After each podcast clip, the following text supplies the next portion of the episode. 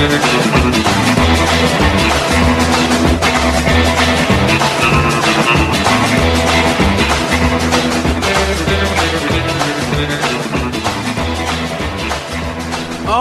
hello again, everyone, and welcome to Monday. Happy Monday. It's the, the hell is it? It's the 30th of January, 2022, 323. No emails, please. 2023. I am Derek Hunter. I am your, I know you're listening out there. I know who, you know who you are, too. I'm not going to call you out on it. You're the, you're the gatekeeper when I get the wrong year. But I always hear from you, and I, I corrected myself this time. I swear to God, I did. Anyway, happy Monday uh, to you, ladies and gentlemen. Action packed program, as always, planned for you. And we shall get to it directly. Just a quick health update on everybody. I think, I think everybody's doing well. Knock wood. Everybody's doing. The kids are good. I'm. I've. I've had a sore throat the last couple of days. It was less this morning. I'm recording this on Sunday, but I recorded the rest of it earlier uh, because I thought I was going to maybe lose my voice. I didn't. So that's good. Still, there's a little bit of an itch down there, but uh, Quinn started off with a sore throat and then ended up throwing up in the middle of the week. I started with nausea and I ended up with, uh, I didn't throw up, but ended up with uh, a sore throat. Hopefully that means that the two ships have passed in the night and whatever bugs we had are dead, and everybody else has avoided it, although the wife still has a little bit of a cough, but we shall see. Anyway, we got a lot to get to today. We're going to announce who won which autographed book at the end of the program and uh, which book this is right here. And, uh, it's a returning champion that uh, I'll be giving away or in the mix. It's a first edition, too.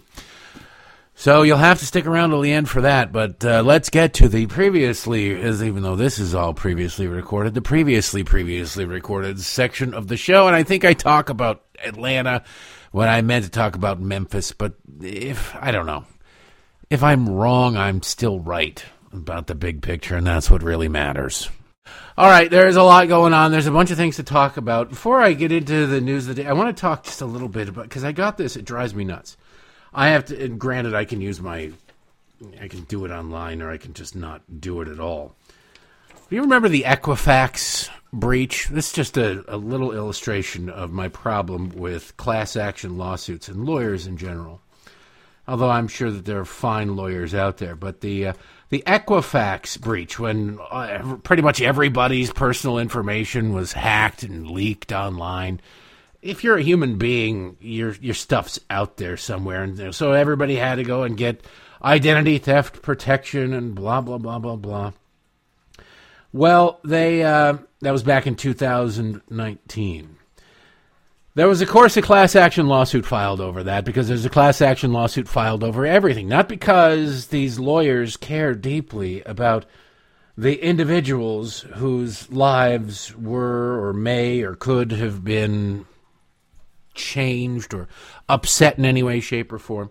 But uh, no, they don't give a damn about that. It's because there's they got big beaks and they can get very, very wet. And Equifax has deep pockets or deep pools in which to wet said beaks. Well, the ultimate settlement was for $425 million. You probably, you, you may well be a part of this. You probably got emails about it, opt in or opt out. I forget what they were. I remember getting emails about it. I can't remember if they were opt in or opt out or whatever the hell they were. But I do remember getting them. And I have a general policy against clicking on links in anything. So sorry if you email me links or whatever. I, uh, you're better off emailing me the title. Unless I know you or trust you, you know, I. Uh, I'm not going to click on your links. Uh, but email me the title, and if it's interesting, then I'll search the title and find it myself. I just I've seen too many people get burned by phishing and, and viruses and everything that I just just don't do it. I think smart play for everybody. But I didn't click on. I don't. But I don't remember ever going. Well, I feel wronged by Equifax leak and a hack, and I, I will uh, sign up. Sign me up for this class action lawsuit because justice needs to be done, whatever it was. They plowed forward, and I suppose that's, I suspect that's the way most people are. Is you, you just find yourself being in a, a class action lawsuit where you're like, I don't, I don't know how this happened, and you get a notification that somehow a settlement has been reached, and boy howdy, start play, making your vacation plans because a check is coming your way or whatever it is. And I didn't know that. I just got this thing in the mail the other day from the Equifax Breach Settlement Fund. That was the return address. And I saw this and uh, you get the, uh, the, the, the, every day I get an email with scans of the mail that are coming that day. I'm like, oh, okay. I'm rich. I'm rich now. I was going to buy a new car. I was probably going to put uh, the kids through college with it. I was like, we're finally going to get uh, our our beak wet here. No. so it comes with this. I open this up and there's a letter. Derek Hunter, you filed a claim with the Equifax data breach settlement between July 22nd, 19 or 2019 and January 22nd, 2020. I don't remember doing this. That's a pretty big window, 6 months, okay.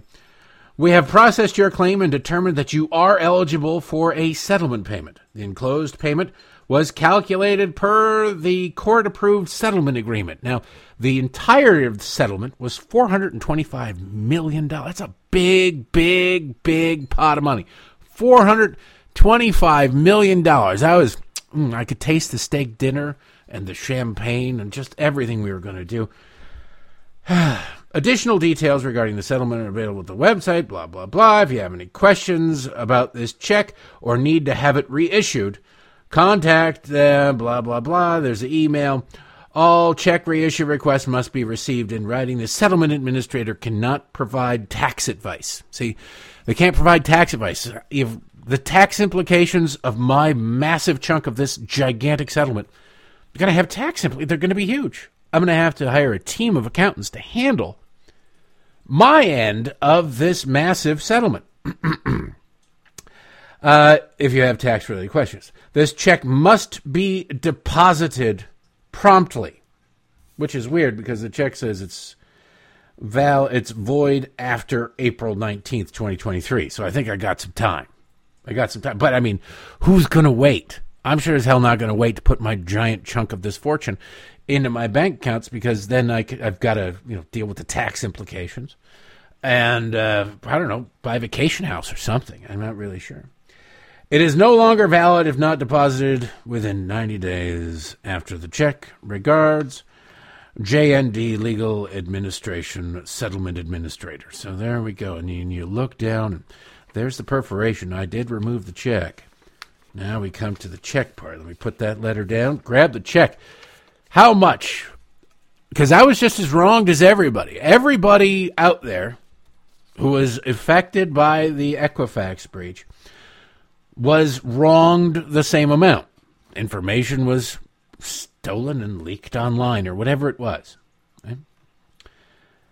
So, how much of uh, the $425 million could I, who allegedly opt in or failed to opt out of this class action lawsuit, how much am I going to get?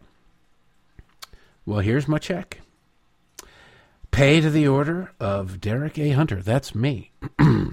Signed right there, authorized signature, stamp. $5.21. Boy, howdy, the plans to go to Disney were put on hold almost immediately. Thank God I did not hit that reserve button for the non refundable deposit. Yes, $5.21. Do you think the lawyers got more than $5.21? I suspect the lawyers did get more than $5.21.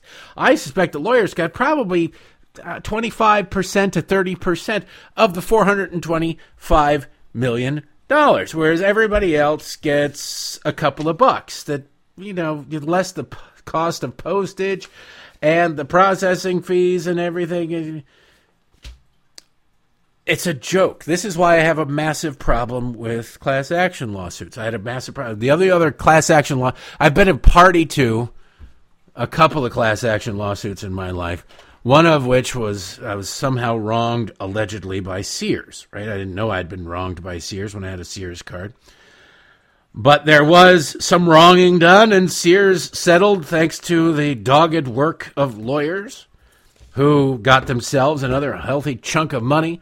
And I got, I believe it was $35 worth of Sears coupons. But it wasn't $35 like one $35 coupon. It was like a $20 coupon, a $10 coupon, and a $5 coupon. And I don't think they could be used at the same time. So it's like, okay, Sears, as punishment for whatever wrong they did, you lawyers, who obviously had my best interests at heart, made sure that I had to make at least three transactions with Sears, the company that had wronged me, in order to be made right. We need serious lawsuit reform in this country. Honest to God. Honest to God. I mean, just to tell you how bad this is, I'd rather get a, a, a, the letter from Equifax saying we've got the settlement. Congratulations, you are uh, made whole again, or whatever. But at the end, it said a you know a five dollar and twenty one cent donation has been made in your name in the to the Human Fund. I'd rather that. I'd almost rather the lawyers keep it.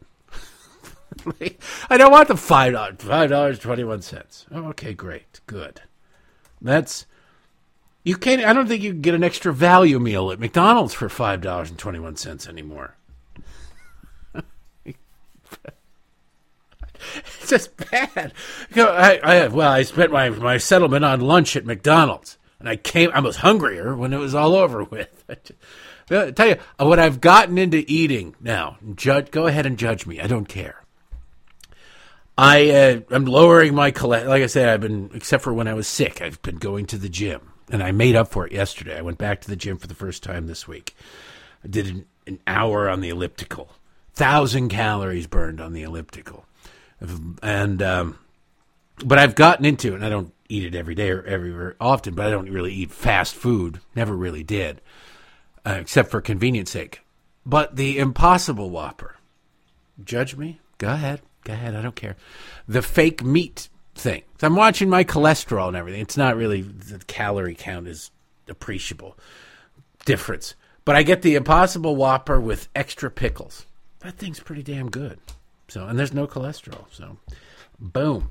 Loving it. But I couldn't afford an Impossible Whopper for my, my Equifax breach settlement because an Impossible Whopper with tax, at least at the uh, Booger King that I go to near the house, is $8 and like 26 cents or something like that. So you bought me two thirds. Congratulations, Equifax. You ruined my credit. You made me uh, made all Americans susceptible to identity theft.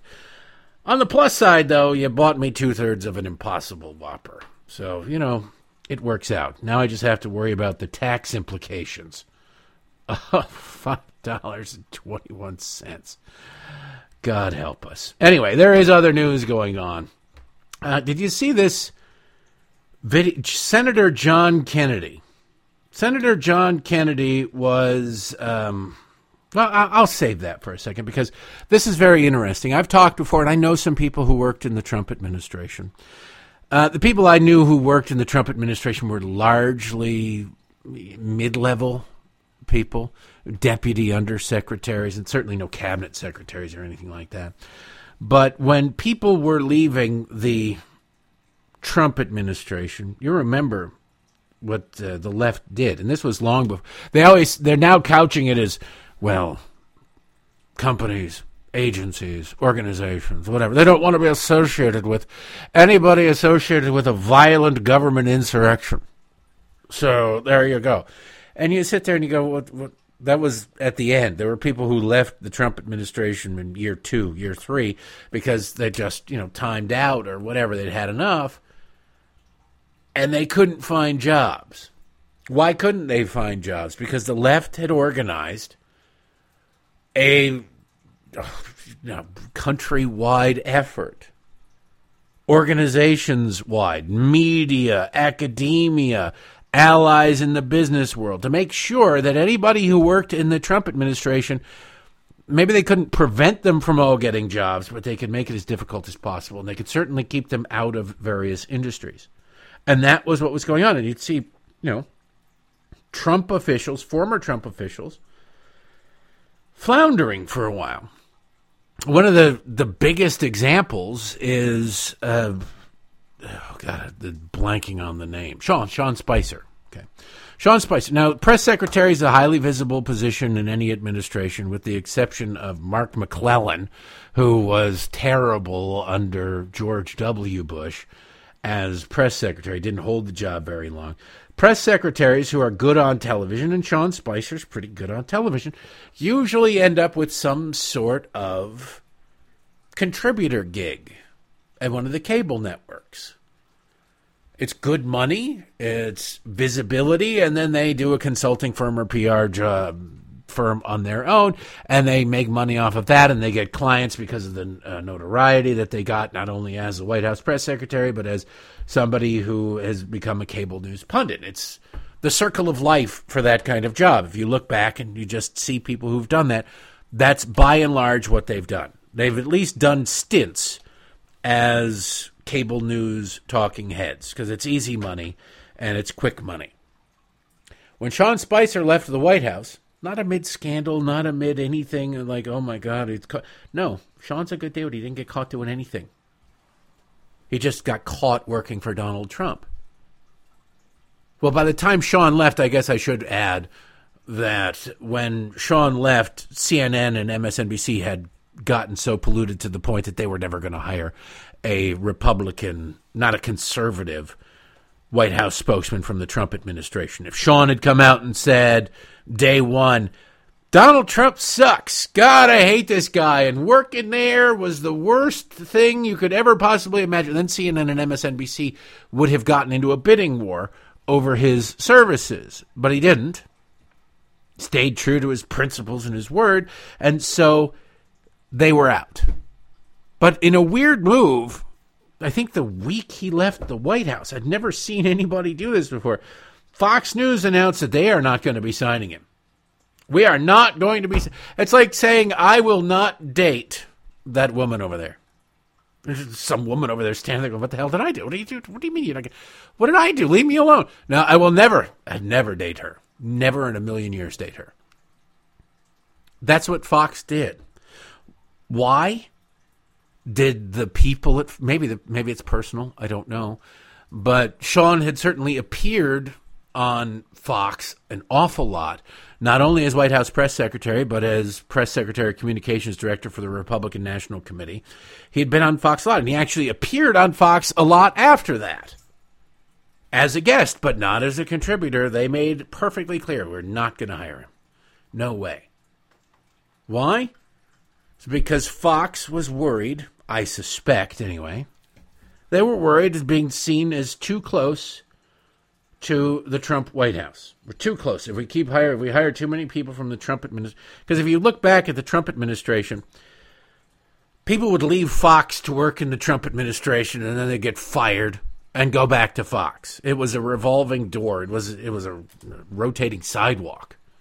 It was kind of a joke. They were too close. They were too close. Uh, but they decided to take it out because they didn't seem to be bothered by it with anybody else. They decided to take it out on Sean Spicer. Say, nope, not touching this guy. No way. But then they had him on a lot. They just didn't want to pay him or whatever. Eventually, it worked out. He got his own show over there at Newsmax, but it was absurd what they were doing. And the reason they didn't want to be seen as, quote, too close to the Trump administration was because advertiser dollars. They gave into the bullying. Back then, Fox had more. now they have fewer advertisers. You turn it on, it's it's beats, and it's uh, used to be all catheters all day long, but now it's beats and uh, pillows, and a whole bunch of other things where you're just uh, and, and, pills. Like here, don't eat vegetables, take these pills. Like we're, we're in the world of the Jetsons, you could just eat a carrot. But um, that was that was the world then. They were afraid of catching hell for it.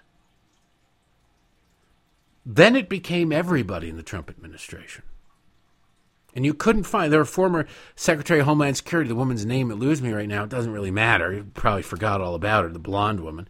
She couldn't find a job for a long time. She's independently wealthy. She didn't have to worry about it.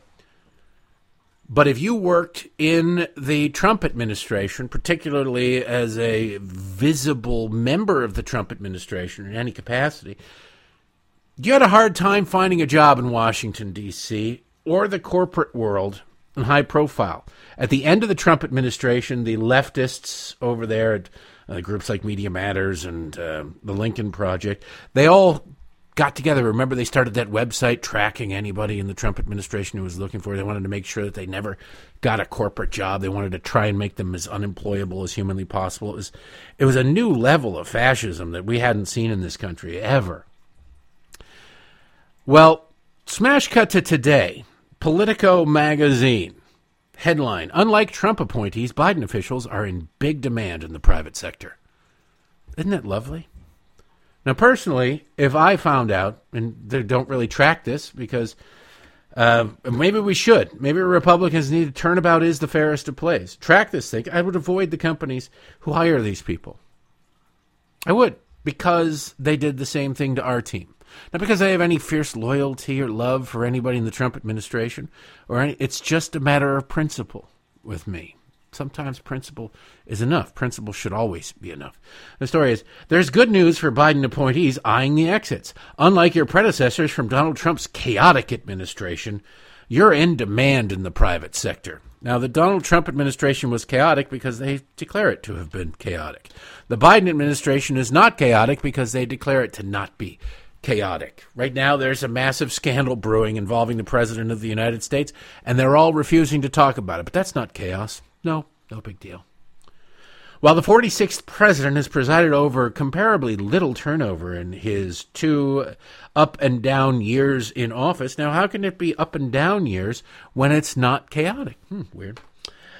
This month's announcement that White House Chief of Staff Ron Klain would depart seems to sound the starting gun on the period when insiders naturally start contemplating life on the outside. And though the scramble is only just starting, the prospects are much better than most people might have expected for the crisis in the crisis environment of 2020. How good? According to Lyles Carr, senior vice president at the McCormick Group, the largest independent executive search firm based in Washington. The money can dwarf not just federal salaries, but also the sorts of salaries private sector hirees were making 20 or 30 years ago. See? Pay, public service pays. Who knew? Just like like Governor Wes Moore here in Maryland, you can make millions of dollars helping the poor. And you don't actually have to help the poor, you, still get the millions of dollars. God, if I'd have known, I'd have made different career choices. Quote, if you're the general counsel of the SEC, the Securities and Exchange Commission, and you're willing to go to a law firm, five million bucks, he says, uh, by way of hypothetical. Quote, same thing the general counsel or the deputy secretary of the Treasury, end quote. Regulate financial transactions, know the regulations, be the enforcer, and you got a golden parachute waiting for you. It's not just because you know the regulations, it's because you know the regulators. That's the thing. A lot of those regulations are sort of arbitrary in how they're uh, implemented, how they are uh, applied, how they are enforced. And if you can pick up a phone call and say, Look, Johnny, come on, let us slide on this one. There's a better and decent chance Johnny will go, All right, all right. This is a gray area anyway. We'll let you go. That's the beauty of it. That's how Washington, D.C. works. But it's all because you all both have the D after your name. And then when Johnny leaves, Johnny knows that you've packed him a nice golden parachute of his own. You don't say it because you never know who's listening, but you certainly imply the hell out of it over lunches at the Palm. Though it varies wildly by industry and subject of expertise, he says someone looking to maximize earned income, meaning typically a job in law or lobbying, since corporations tend to give large chunks of compensation via equity, would be, quote, certainly looking at the high six figures, low seven figures for the most relevant senior officials. Hmm. End quote. That's quite a change from the situation just a couple of years ago when several Trump administration cabinet secretaries and other bigwigs had trouble hand landing high end post government jobs. And activists talked about organizing to render their administration insiders unhirable. Republicans need to do the same sort of thing. At the time, at least some people wondered if America's political warfare uh, was ending in the bipartisan tradition of cashing in on government experience. Yeah, it wasn't ending. Left's hate took over. It turns out that once you remove the headlines about racism, the Keystone Cops spectacles, and the constant public outrage, the revolving door will spin just fine, thank you. This is Politico reporting. The reasons for the rebound range from the prosaic. A lot of Biden appointees had lengthy Washington CVs even before signing on to the historic. They don't have to answer for things like an insurrection, which uh, have a way of turning off PR conscious employers. But Biden veterans pondering a shot at the corporate job market can also credit their good fortune to some things the administration did that may have rankled prospective employers in the for profit world. Regulatory pushes around things like antitrust or green technology can create bewildering new rules.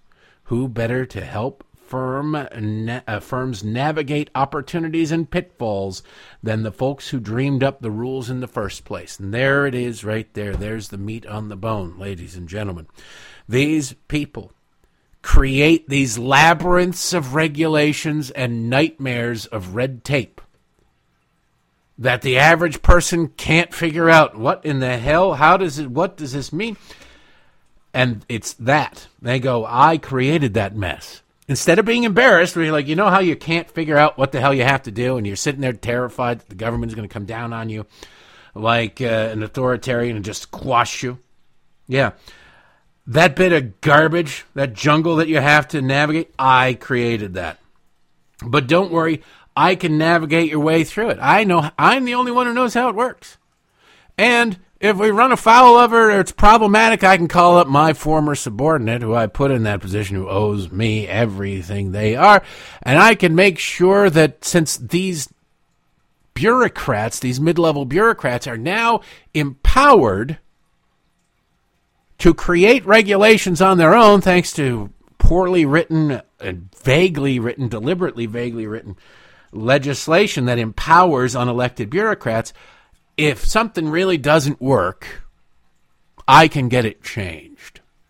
All it'll cost you is seven figures for me and probably a job for my assistant who's still back there when they decide to leave. He, are you game? Would you like something like that? Or would you rather try and fly blind without instruments into a dense fog? Which would you prefer? This is how government works. And they're bragging about it. Oh, it's such a great time to be in the Biden administration because the private sector wants to hire you. Well, because of politics. Oh, and because you've created such a monstrous government that is nearly impossible to manage. That you need somebody who helped create it. Who better to know how best to kill Frankenstein's monster than Dr. Frankenstein himself? It is uh, not surprising. It's it's sick and it's sad.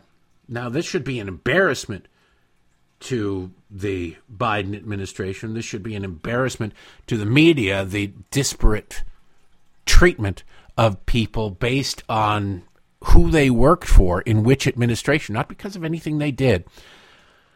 But neither is true. These people have no shame. These people have no decency. They're progressives, after all. I want to comment a little bit as we shift gears from corrupt lawyers to corrupt politicians about what we're seeing with this Ukraine war.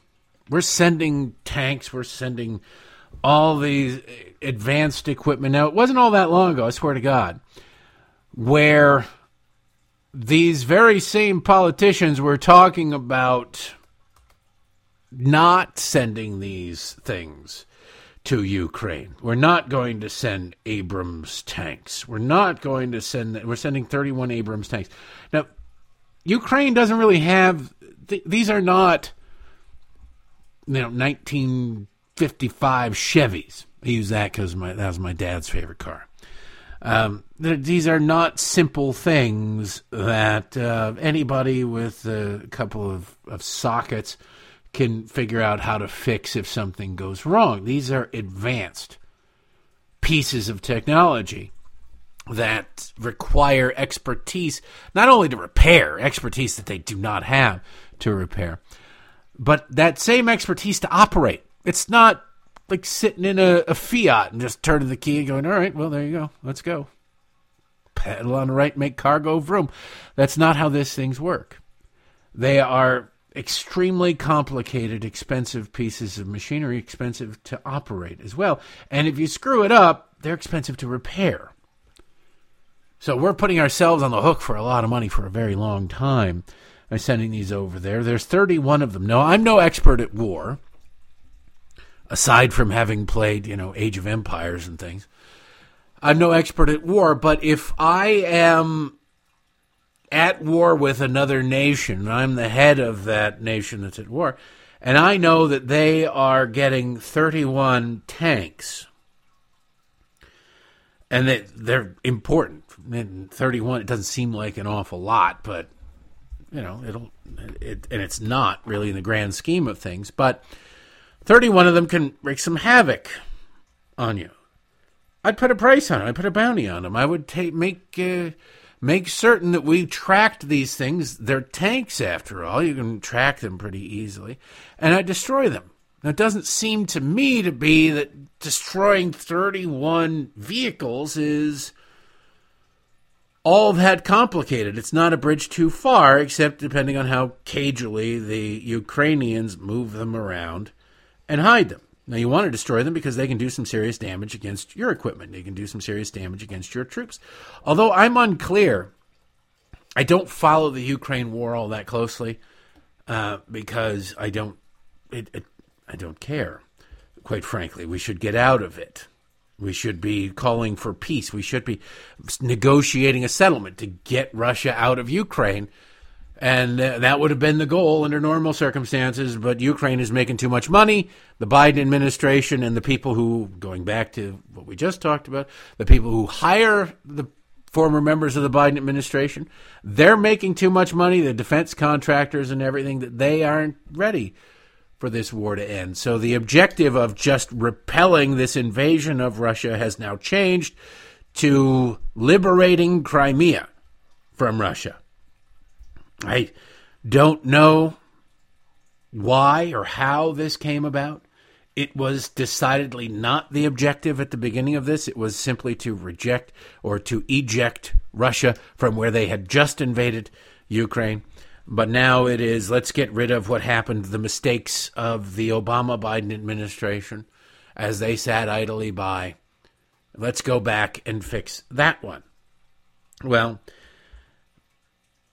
I uh, I don't care if Russia controls Crimea. I don't want there to be a nuclear war in Europe. I'm one of those old fashioned people who doesn't want there to be a nuclear war anywhere. And I also don't, the people of Crimea don't seem to matter. If you notice, if you follow the news coverage, what do you not hear? I don't hear anything about a guerrilla war over the past decade raging in Crimea as even a small segment of the population tries in vain to repel and eject their Russian invaders.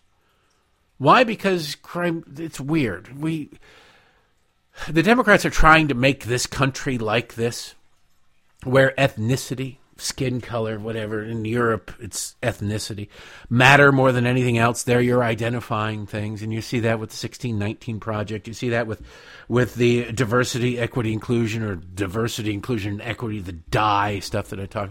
That's what they really want. Is they want these little factions. They want these tribes because you can manipulate people like that. And the people of Crimea are ethnically Russian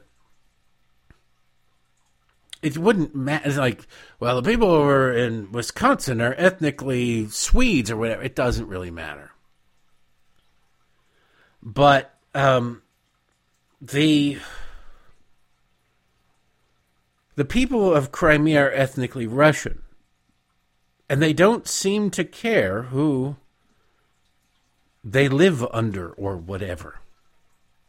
They really don't unless there's been some secret resistance that the world media in its entirety has ignored for the past decade.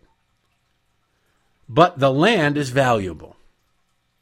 The land is valuable. It is on. It has a seaport. It is. It's very valuable in that sense. That's why Russia wanted it.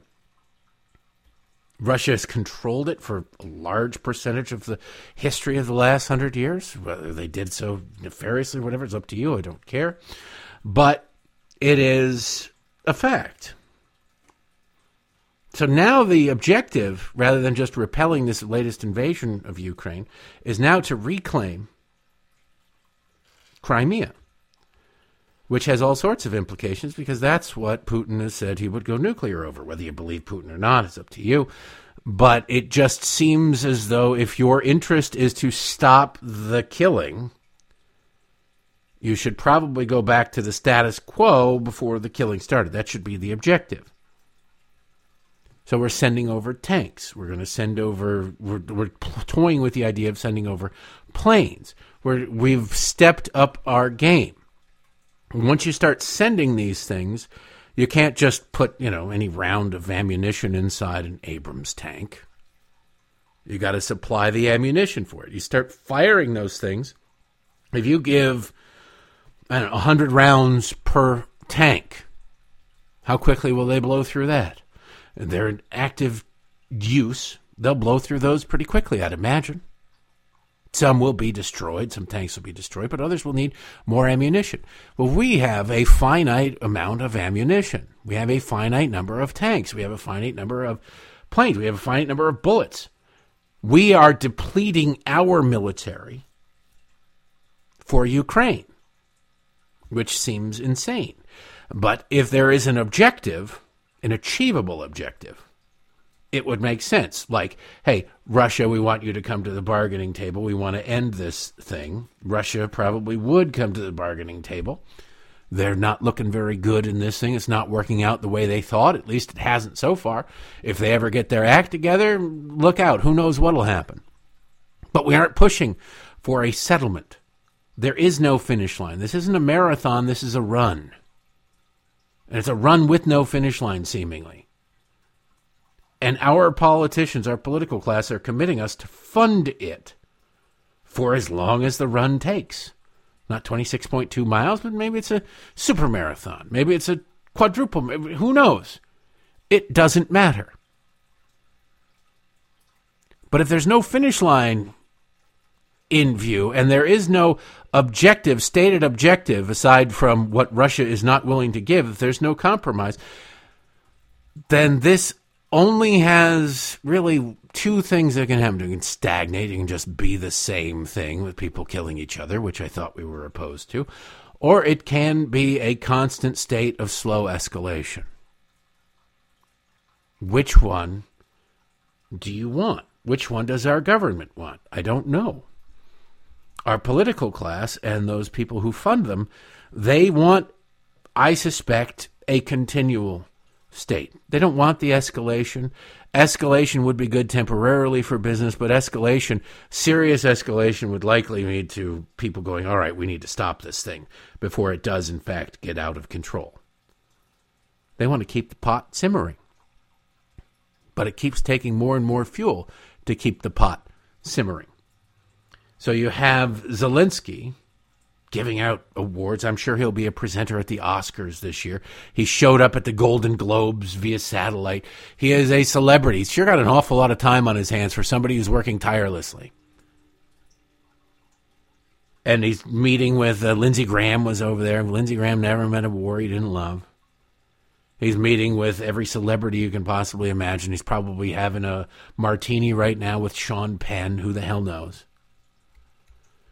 But at some point, doesn't our help have to have conditions to it? Doesn't have to have strings attached? Doesn't have to come with something? Okay, we don't have a bottomless pit of money, Ukraine.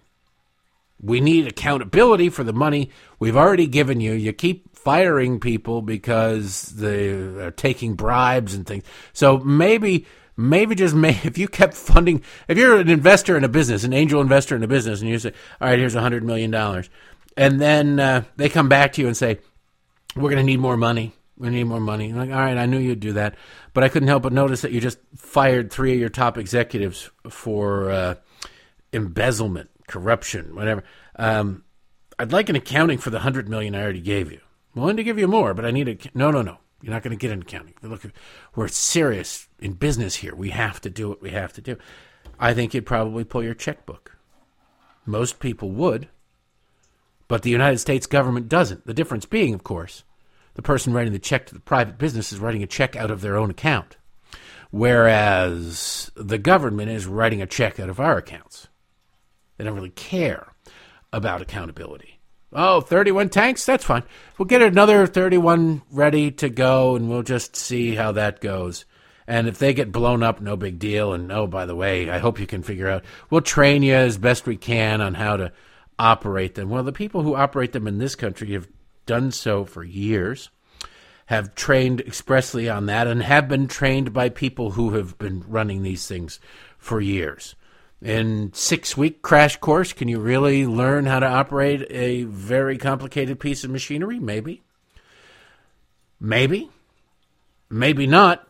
But it, even if you can do the basics, it is not the intuitive operating skills that somebody in this country would have. Will this lead to us sending people over there to train them in the field? Maybe help them operate them in the field? I don't know. Is that mission creep? Is that things expanding? It could well be.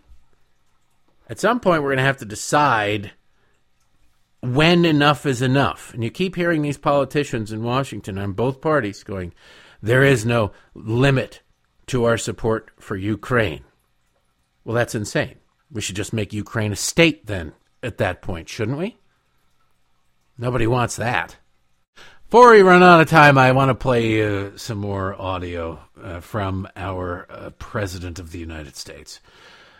First of all, this judicial nominee, you've probably heard this by now, but it's worth um, it's worth playing because it's not it's embarrassing.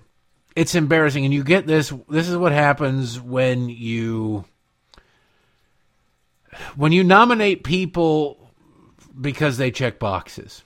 I don't necessarily know that it's true for this woman, but I can't imagine it's not true for this woman, if that makes any sense. Judicial nominees, there was a big hearing up on Capitol Hill the other day, and Senator Kennedy decided. A lot of people would look at this and say this is a gotcha question. It's not really a gotcha question. Unless you, it's only a gotcha question if you don't know the answer. It's not like in 2000 when George W. Bush was, who's the uh, prime minister of Latvia? Like, I don't, I don't, why the hell would I know that? It's not like that. Listen to this um, line of questioning. Senator Kennedy. Thank you, Mr. Chairman, and congratulations uh, to all of you. Um, judge on the far end. Uh, tell, tell me what Article 5 of the Constitution does. Article 5 is not coming to mind at the moment. Okay. How about Article 2? Neither is Article 2. Okay. Do you know what purposivism is?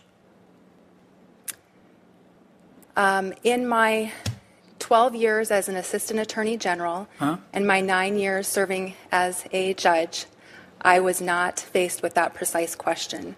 Um, we are the highest trial court in Washington state, so I'm frequently faced with um, issues that I'm not familiar with, and I thoroughly review the law, uh, research, and apply the law to the facts ma'am. presented to me. Well, you're going to be faced with it as a, if you're confirmed.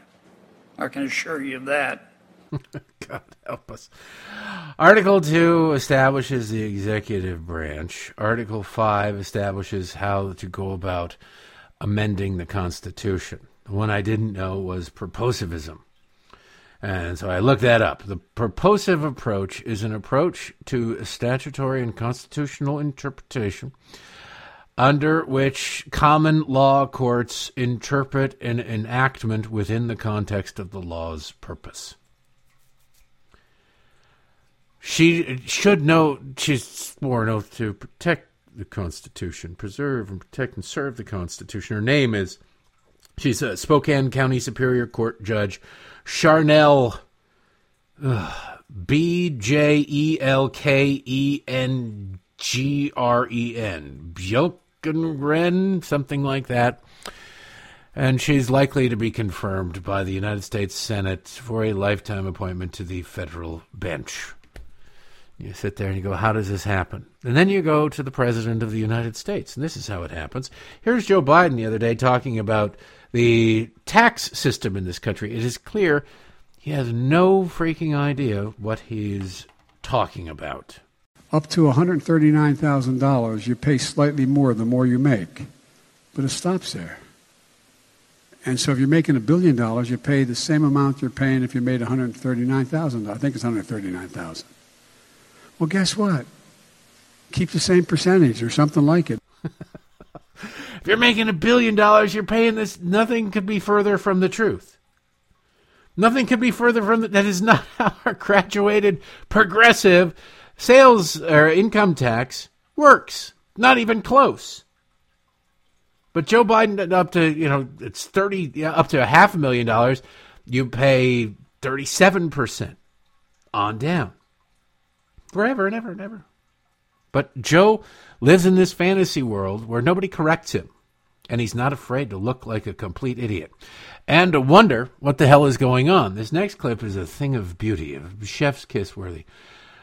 Joe doesn't understand why it is that blue collar people have stopped voting for Democrats, aside from the fact that, you know, he's a kind of a bumbling boob when it comes to taxes and constantly seeking to raise them on people.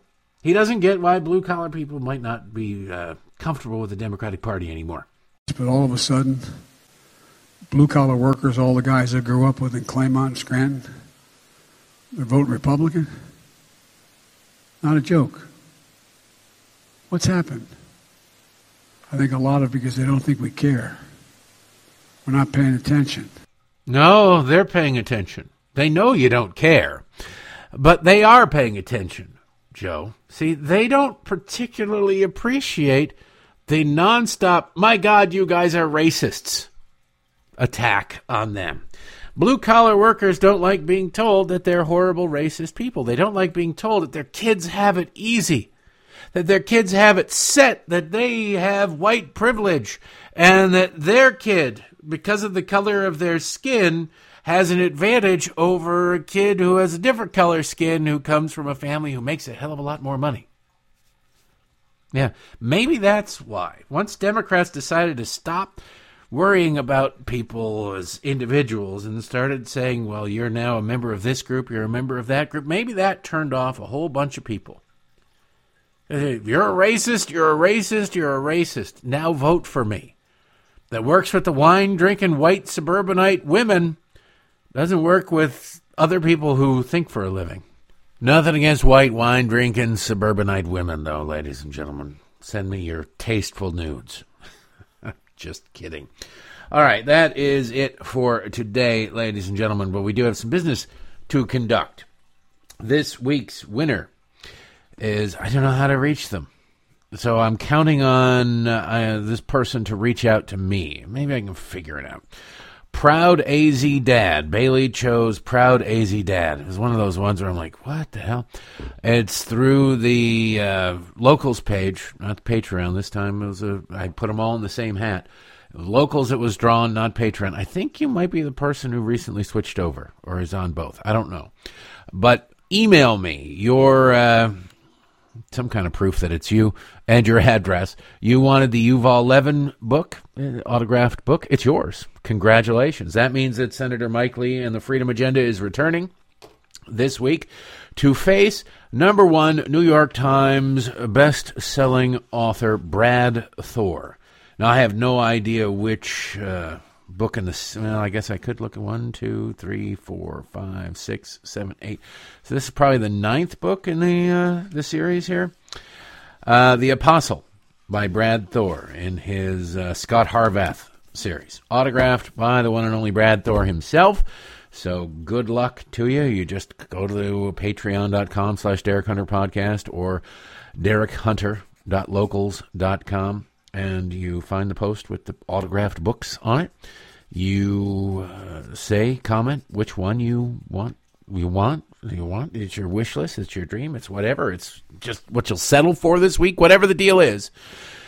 And if one of my children pull your name out of a hat, think of all the trees we're killing. Then you get that book. Actually, I just copy and paste it into Word and then make the font really small, so it's mostly just a couple. It's no big deal.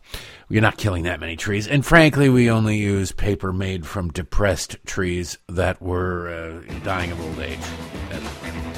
So have yourself a wonderful, wonderful Monday, best of a Monday as you possibly can. We'll be back to do it all again tomorrow. Thank you for listening.